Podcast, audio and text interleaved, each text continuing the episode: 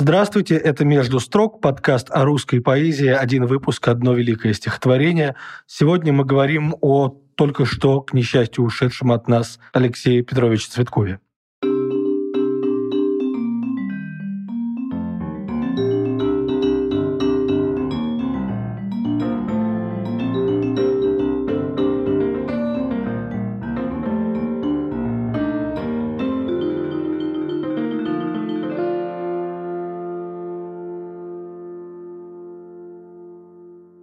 Для этого разговора стихотворение «Тони ветер», из сборника «Сказка на ночь», вышедшего в 2010 году. Вообще, наши слушатели нас несколько раз упрекали в том, что мы слишком много говорим о такой золотой классике ста и более летней давности и не берем в расчет современную поэзию, тогда как в ней, безусловно, возникают великие тексты. Этот упрек справедлив, и, конечно, поговорить о Цветкове стоило, пока он мог бы это услышать, но хочется надеяться, что хотя бы этим разговором мы привлечем, может быть, каких-то новых читателей к его наследию, к тому, что он нам оставил, а оставил нам он очень много. Я недавно перечитывал большое собрание его сочинений «Все это или это все», которое он сам составил. По-моему, после него не выходило какого-то еще отдельного избранного. Но последняя его книга под названием пророческим названием «Последний конвой» вышла два года назад в издательстве «Аги», а мы говорим о стихотворении, написанном, наверное, на гребне его второго расцвета, потому что Цветков — это поэт, который, как, наверное, всем, кто знает его поэзию, известно, прекращавший писать стихи на 17 лет, а потом в середине нулевых годов снова начавший. Я хочу представить сегодня нашего гостя. Александр Стесин, поэт, прозаик, врач и друг Алексея Цветкова. На сайте Полка вы можете прочитать его воспоминания о дружбе с Алексеем Петровичем. И мне показалось, что нет лучше кандидата для того, чтобы поговорить сегодня об этом стихотворении, чем Саша. Саша, здравствуй. Здравствуй. Спасибо, дорогой Лева, что позвал меня в свою передачу. Мне это очень лестно и очень важно. Действительно, мне кажется, что сейчас не только сейчас, вообще надо как можно больше говорить о стихах Алексея Цветкова. То, что это крупнейший поэт, огромный поэт, один из самых важных поэтов своего времени и второй половины 20-го, начала 21 века в русской поэзии, это, несомненно, но я думаю, что э, его значение, которое невозможно переоценить, об этом будет еще много разговоров, много статей, исследований и так далее. А мы начнем вот с разговора о, об одном из его замечательных стихотворений, один из моих любимых, и твоих тоже, да, насколько я понимаю? Да, я очень тоже его люблю и хочу попросить тебя его прочитать. Называется «Тони ветер». «Мы маленькие, мы каждый лежим в постели, стрижены под ноль, на висках синие жилки. Мне дали книжку, и я читаю про степи и леса, которых глаза не видел в жизни. Люся, спящая слева, помнит, что ходила в ясли, но смысл воспоминания не ясен. Как не описывает, все темна картина. Не могу себе представить никаких ясель. Мы больны, но ничего не знаем об этом. Потому что болели всегда, сколько были. Многие взрослые добры, кормят обедом. Взрослые для того, чтобы детей кормили. После тихого часа делают уколы. Приходит важный зав. отделения в маске. Справа дурно пахнет. Оказалось, у Коли открылись пролежни, и он на перевязке. Коля, когда ходячий, важничал и дулся. Видел жука и лошадь. Говорит, большая, как слон. Но после операции вернулся в гипсе. И как мы с Люсей, молчит, не мешая. В книжке пишут про партизана, уверяют, что сражен фашистской пулей. Книжка похожа на правду. Одно хорошо, что умирают взрослые, а дети, знай себе, живут лежа.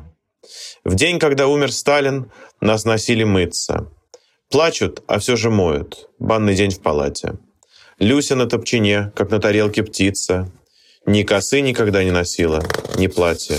Пока мы так лежим с ней рядом в голом виде, нас намыливают, а санитарка Верка поет про то не ветер ветку, Поднимите руку, кто не забыл, на языке вкус ветра. Помню, играли резиновыми ежами. Почему именно ежами? Этот день я запомнил, поскольку Сталин и мы лежали в мыле, дети и Дема в день грехопадения. Спасибо большое. Здесь много мотивов, которые у Цветкова, в общем, всегда сказываются. Да? Мотив невинности, мотив Эдема, так называется, может быть, лучший его сборник до вот этой 17-летней паузы Эдем. И на самом деле к этому стихотворению много чего еще в его текстах примыкает, но нужно, наверное, дать небольшое биографическое пояснение. Цветков родился в Украине, и те места, о несчастьях которых мы, увы, слышим сейчас каждый день, это места для него родные. Его дед и бабка жили в Краматорске, сам он родился в Станиславе, который сейчас называется Ивано-Франковск. И долгое время он жил в Запорожье, учился в Одессе. Но для нас важен сейчас эпизод из его, длинный эпизод, даже не назвать эпизодом, большой период из его детства, с трех до десяти лет. Я прочитаю его рассказ, который вышел в книге Ленор Горалик «Частные лица», для которой она предлагала важным для нее поэтам рассказать о своей жизни. Один из самых центральных эпизодов моей жизни с 3 до 10 лет, это время я провел в Евпатории, в костно-туберкулезном санатории Министерства обороны в горизонтальном положении, кроме последних месяцев. Если Фрейд хоть в чем-то прав и раннее детство накладывает отпечаток на всю последующую жизнь, то в моем случае это не сработало. В недрах моей психологии навсегда осталось что-то от марсианского пришельца, потому что обычная жизнь вокруг не та, из которой я родом. Да, здесь как-то сразу заявляется принадлежность к некой другой оптике, потому что действительно то, что он рассказывает о своем детстве, на слух человека, лишенного такого опыта, звучит сюрреалистично. Я помню поезд, себя в поезде, когда меня уже с диагнозом везли в Евпаторию. В последующие годы, когда я слышал или читал о жизни ходячих, Поезд был чуть ли не единственной частью этой жизни, которую я немного представлял себе изнутри. А теперь ты лежишь годами все время на спине, потому что упакован в раковину из лакированного гипса и марли. Это называется гипсовая кроватка. И о том, чтобы повернуться на бок, даже мысль в голову не приходит. Все, что он узнает о внешнем мире, это либо по рассказам, да, мальчик вагничает и говорит, что видел лошадь, либо благодаря каким-то нечастым перемещением. Самым главным в этой жизни, пишет Цветков, были переезды из палаты в палату. Например, временная эвакуация из нашей салатной в нижний зал, который показался мне шедевром интерьера. Да, но не забыть при этом еще книжки. На самом деле, ведь эти годы действительно его сформировали, в том числе и как человека очень книжного, да, который всю жизнь вот свою прожил в книгах, и это, насколько я понимаю, началось именно там. Он, он э, читал какое-то умопомрачительное количество книг, когда он там лежал. Да, нужно сказать, что, собственно, еще важная вещь в том, что книга для него была некой целью, до которой трудно да. дотянуться. Вот она опять рассказывает, что апофеозом всей этой эпопеи было повторное обучение прямохождению – Вон там в шагах в десяти лежит книжка или игрушка, или ползет божья коровка, которую надо взять в руки,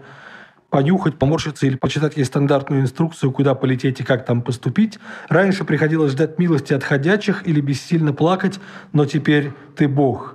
Действительно, книга – это вот одна из таких целей. И замечательно, что вторая цель – это Божья коровка. Мы знаем, как много животных, в том числе насекомых, и в том числе Божьих коровок в его текстах – вот это может быть такой опыт, который так или иначе накладывается на все, что он делает дальше. Да, Божья коровка, условно, действительно ключевой персонаж. Многие из его самых пронзительных э, стихов, да, они вот э, про зверей и детей. Да.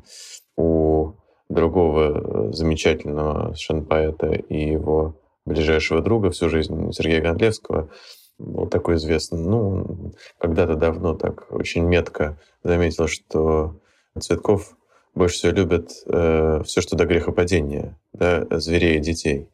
И у него этого очень много в стихах. У него, кроме всего прочего, еще есть замечательный сборник детских стихов «Бестиарий», да, где все про зверей.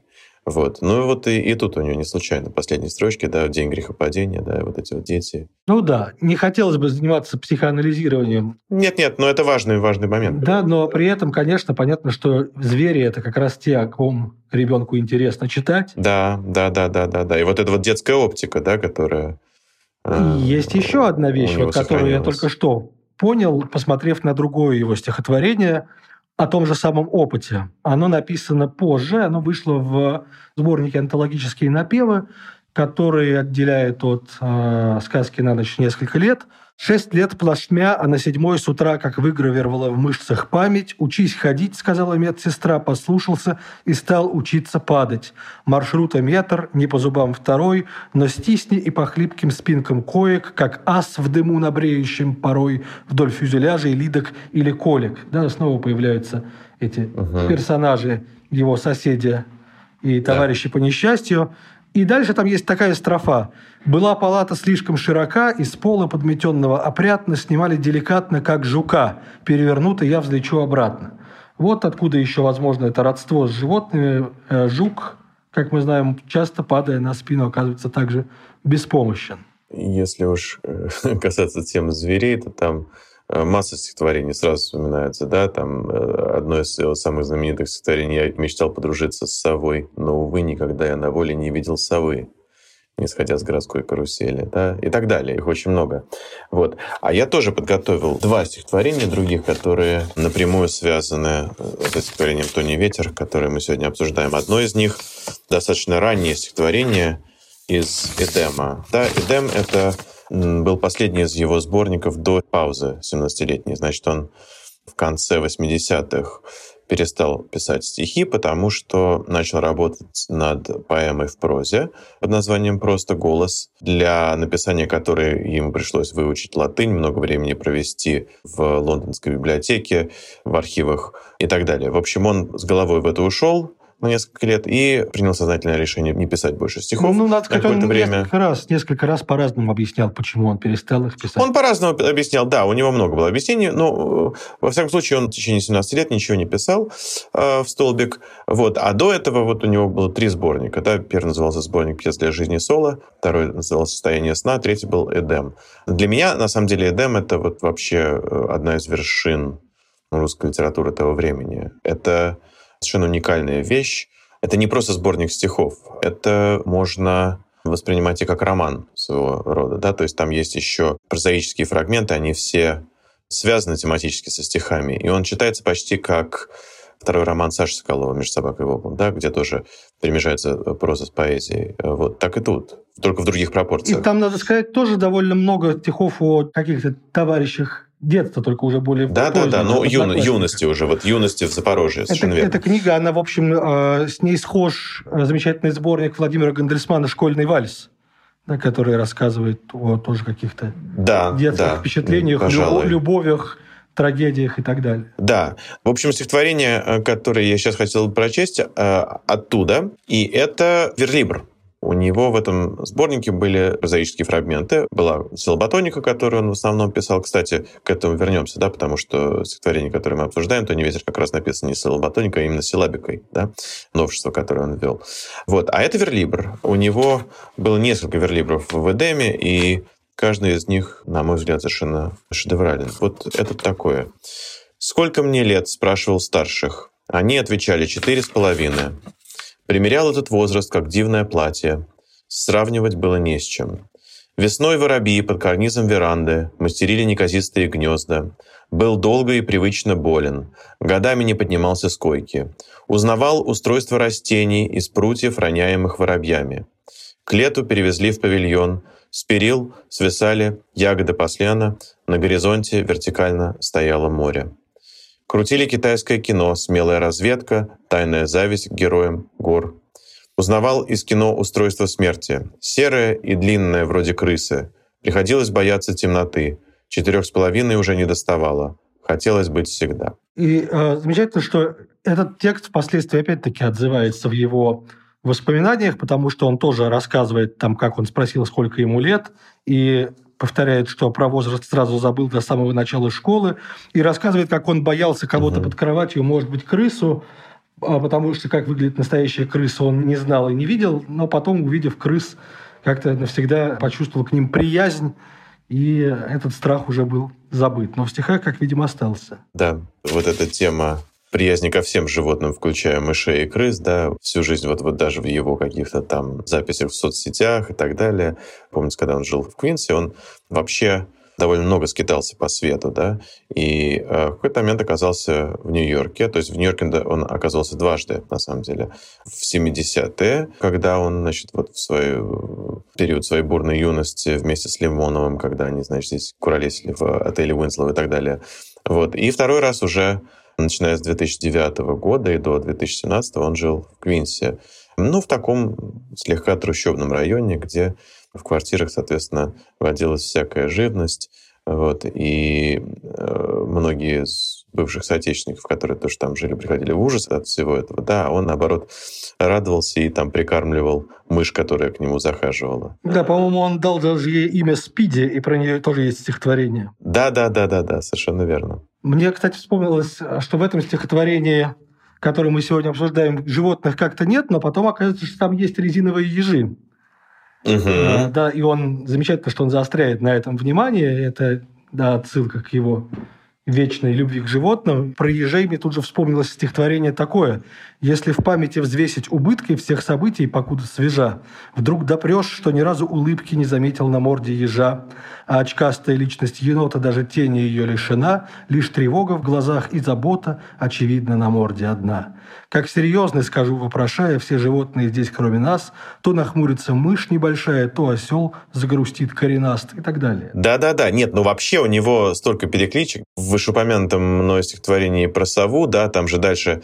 Я пытался к мышам навязаться в друзья, я в гости как равный ходил без ружья, но хозяева были в отъезде, и когда я в ангине лежал, не дыша, мне совали в постель надувного мыша со свистком в неожиданном месте. Да, опять это значит вот надувной мышь, еж и так далее. Ну, замечательно, потому что это как бы знакомство с копиями без оригиналов.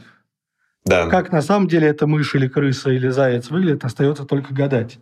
То есть буквально вот это замкнутое пространство, в котором он все время находится, оно становится по неволе пространством создания собственной частной мифологии. Немедленная ассоциация копии, да, там надувные животные и так далее, это, с, естественно, с Платоном, да, с Эйдосами и тенями в пещере. А другая важная тема, которая проходит через все стихи Цветкова, это, конечно, тема философии, да, он всю жизнь этим занимался, с погружением, изучал там западную философию и так далее. Кстати, вот, вот Платон был одним из тех, кого он признавал. И, в общем, это вот э, идентическая тематика, я думаю, что она тоже здесь уместна. Я думаю, что в принципе... Подразумевается. Если мы будем об этом говорить, то можно вспомнить и сильно нелюбимого им Бодрияра с угу. идеями симулякров, да, копий копий. В каком-то смысле у нас есть слон, у нас есть Эйдос слона, а есть резиновая игрушка, и она именно таким симулякром оказывается.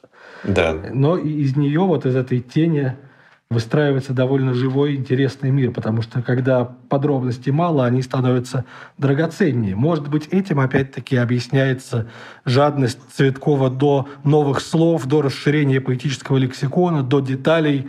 Да, он как бы дорвался до них, он стал понимать, насколько велик и разнообразен мир, и ему хотелось это фиксировать и улавливать. Может быть, так.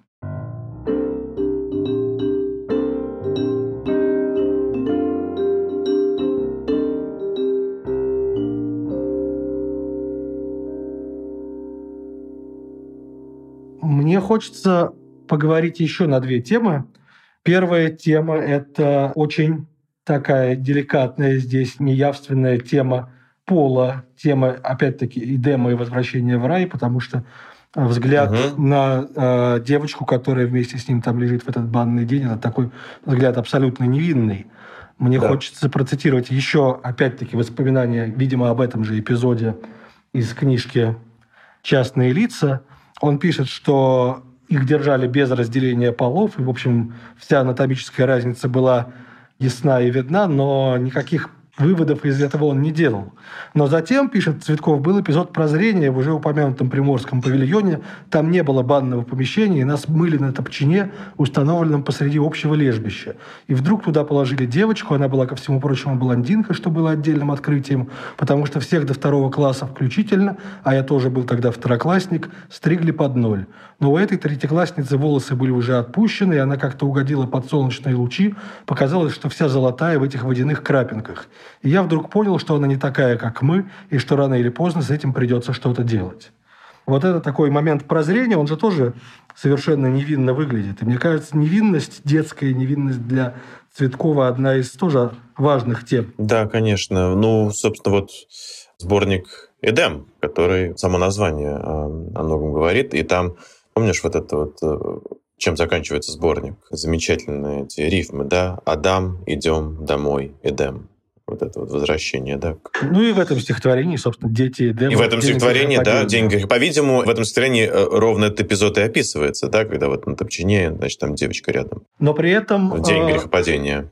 При этом там важную роль вдруг играет смерть Сталина которая в воспоминаниях Цветков не упоминает, а здесь смерть Сталина почему-то оказывается важной. Мне хотелось поговорить еще об этом. Связано ли это грехопадение еще и с крушением некоего мира, о котором там рассказывали воспитатели? Не знаю, возможно. Я это воспринимал скорее как такой э, фон исторический, эстетический, да, вот даже как в, в «Зеркале Тарковского», да, проходят эти самые хроникальные кадры и так далее, как вот такой общий фон для этого детства, да, для этих воспоминаний, для этого мировосприятия. Так и тут. То есть вот я это вспоминал таким образом, но может быть в этом заложен какой-то дополнительный смысл. Мне кажется, что это как раз не, не то, чтобы прямо фон, потому что сам смерть Сталина для многих именно детей, которые запомнили этот момент, это такой важный момент отсечки. Одно из тех исторических событий, про которые все помнят. Да, все помнят что было 11 сентября 2001 года. Все, видимо, теперь будут помнить, что они делали 24 февраля 2022 года. Но вот 5 марта 1953 года тоже момент, который очень многие вспоминают достаточно отчетливо. Кажется, даже была целая книжка Верно. Улицкой с такими воспоминаниями. Но тут это вопрос возраста, да? Соответственно, 53 год. Ему тогда, март 53 года, легко посчитать, Цветкова тогда только-только исполнилось 6 лет. Вот что, как это запоминает и воспринимает шестилетний ребенок? Я помню, мне, правда, было 4 года. Я помню смерть Брежнева, я помню день смерти Брежнева. Значит, у меня это осталось в памяти. Я совершенно без какой-либо окраски, да, там эмоционально. Вот, вот как-то такая вот нейтральная такая засечка именно, да. Что я помню, что я иду куда-то вот от своего дома на улице Семена Бедного по направлению к народному ополчению, и идет какая-то бабка, значит, да, и везде вот эта вот траурная музыка, идет какая-то бабка и так принюхивается, говорит, телом пахнет. Странное случайное воспоминание, да, которое не имеет ровно счетом никакого отношения к событию того дня, но оно, тем не менее, как бы навсегда вот с ним спаяно. Вот как-то так я воспринял в стихотворении Цветкова, да, он маленький, он ничего не может сказать ни в ту, ни в другую сторону или, или подумать о смерти Сталина. И вот для него вот оно спаяно вот с этой самой, с этим топчаном, примерно как для меня вот этот вот кадр, да, с этой бабкой, mm-hmm. с этим сквериком, через который я иду, странной репликой. Вот как-то так. На самом деле я хотел спросить, перед тем, как мы перейдем к силабике, как тебе кажется, как это стихотворение вообще вписывается в русскую традицию стихов о детстве? Ведь стихов о детстве довольно много, хотя у такое детство, как у Цветкова, было очень не у многих. Да, безусловно. Ну вот оно именно потому, что оно наполнено очень конкретными деталями, да, и вот обстоятельствами, которые выходят далеко за рамки общего, да, вот этих воспоминаний о детстве. Его и не сравнишь ни с какими, да, то есть там, ну, понятно, там у Тарковского, да, там в девятнадцатом году и так далее, но это совершенно другое детство, другие обстоятельства, и они и по форме, и форма тут очень важна, вот, вот мы сейчас к ней, к ней перейдем, но оно, мне кажется, как-то стоит особняком, во-первых, из-за очень специфических обстоятельств, да, то есть тут не просто детство. Детство плюс все, о чем мы сейчас говорили, да, вот, вот это вот детство на Марсе такое, да, не просто детство. И плюс вот очень это, это особая форма, которую он придумал и которую он как-то вот пытался развивать в течение нескольких лет, потом он, кажется, этот проект оставил. Ну вот да, давай. Да, это стихотворение а, для уха, привыкшего к классической русской поэзии может звучать непривычно, но да, когда ты сказал, что это новшество, тут надо говорить, что новшество это, если Разумеется. забыть о том, что совсем не новшество. Да-да, хорошо забытое старое. Это да. стихотворение а... написано силлабическими строками, то есть строками, в которых надо читать количество э, слогов. слогов, а не частоту ударений. Угу. Соответственно, если это просто посчитать, получится, что это количество слогов равное – и, а, ну, на самом деле понятно, что у силабики есть свои законы. Да? Там, в частности, важна пауза такая, цезура между примерно в середине строки. Да, Цветков не всегда ее соблюдает здесь. А, но угу. для, почему для него вообще была важна а, попытка обратиться к этому? Это способ просто привязать к русской поэзии некое забытое новое звучание, или это попытка напомнить русской поэзии о ее истоках, об истоках светской поэзии, потому что во многом эти истоки польские.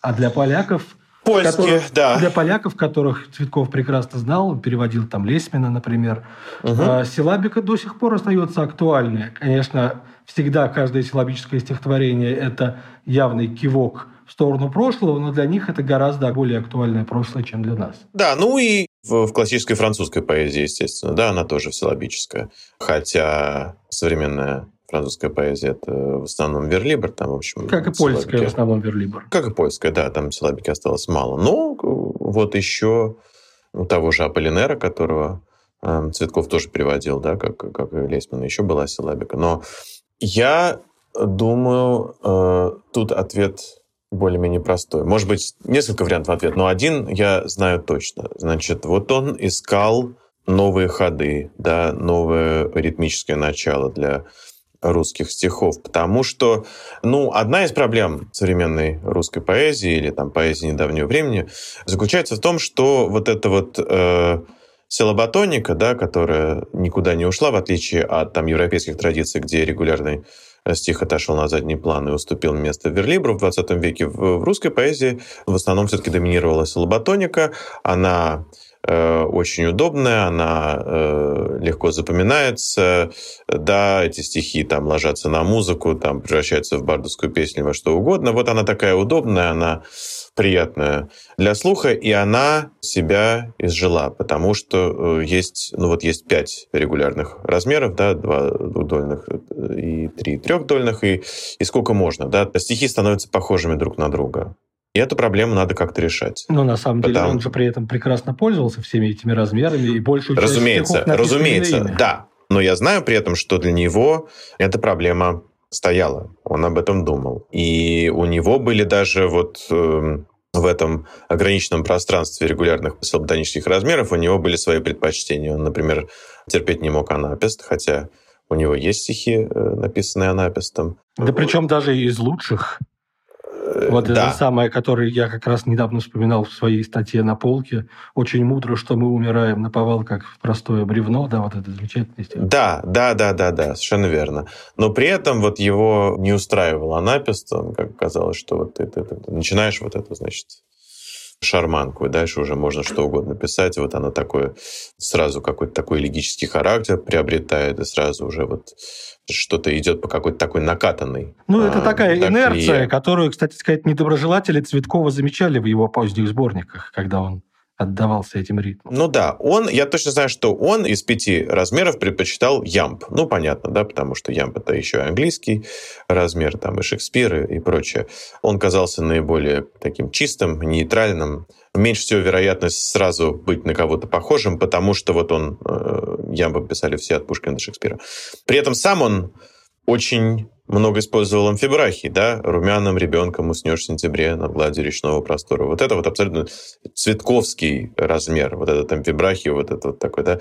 Но он искал новые пути. Так же, как, кстати сказать, и Сергей Марш Кондлевский, который тоже придумал вот свой ход. Значит, у него ход был другой. Он стал варьировать количество стоп в строке. То есть он писал так, чтобы э, количество стоп всегда было разным. Метафора, которую он использовал, как вот платье в ателье, да, э, значит, платье должно всякий раз подходить под клиента. Так и тут размер стихотворения под э, стихотворение. То есть он, он не может быть одним на всех. А Цветков, он вот он э, вспомнил эту самую силабику как э, возможность для нового звучания. Проблема в том, что для неискушенного читателя-слушателя эта силабика может быть похоже на дольник, который, как известно, очень любил Бродский. Да, и когда Цветкову начинали говорить, о, вот у вас вот эти стихи, ритмический рисунок, он вот ведь совсем как у Бродского. Его, конечно, он выходил из себя, потому ну, что... Понятно, тут, конечно, нужно иметь какую-то наслушанность. Это такой, ну, силабический тринадцатый сложник. Окажется, да. что дольник, потому что ударение то там, то сям. Но... Да, конечно. Вот, но во всяком случае это был такой вот чисто формальный проект. Э, надо сказать, что по моим наблюдениям, все большие поэты современные рано или поздно вот начинают искать какие-то такие чисто формальные новые вещи. Вот, вот у, у Цветкова была силабика, у вышеупомянутого Владимира Гандельсмана, другого выдающегося поэта нашего времени. Это вот были те самые разнударные рифмы, да, помнишь? Да-да-да. Опять-таки да. написана целая книга у него. Целая рифмы. книга, да, совершенно верно. Вот у Гандлевского вот эти вот самые его разностопные эти стихи. Да, близнецами считала, когда узнала соседки, оказалось непарный чудак-человек. Он сходил по большому на лестничной клетке, оба раза при в четверг. Да, вот самое вот это. Вот, такой формальный поиск. И Цветков писал эти силабические стихи несколько лет. По-моему, в последние годы, если я правильно помню, он как-то, в общем, забросил этот проект, что тоже, в общем, понятно.